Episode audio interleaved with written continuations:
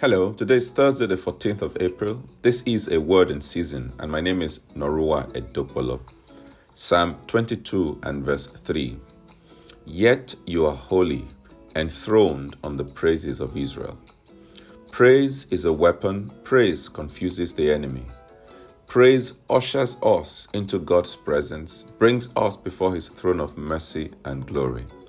It is important to understand that praise is the only way to secure God's presence, and when we do, what gives way to God gives way to us. Also, praise is what we do to secure victory in any battle. By engaging in praise, we transfer our battles to Him. You must remember Jehoshaphat in 2 Chronicles chapter 20. Praise is a God given weapon in our hands with which to humiliate the devil.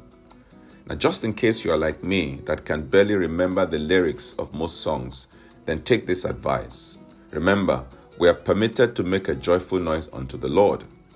And also, you are free in your private place to introduce your own works, your own words into any of those lyrics. And if all this fails, just open your mouth and sing in tongues. Shall we pray? Lift up your voice and sing songs of praises to Him. Then ask Him to show up and give you victory over all your enemies in the name of the Lord Jesus.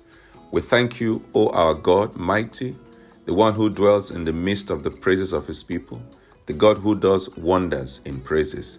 Visit each and every one of us, O God, and show yourself mighty upon us. Fight these battles for us and give us victory in the name of Jesus. Amen.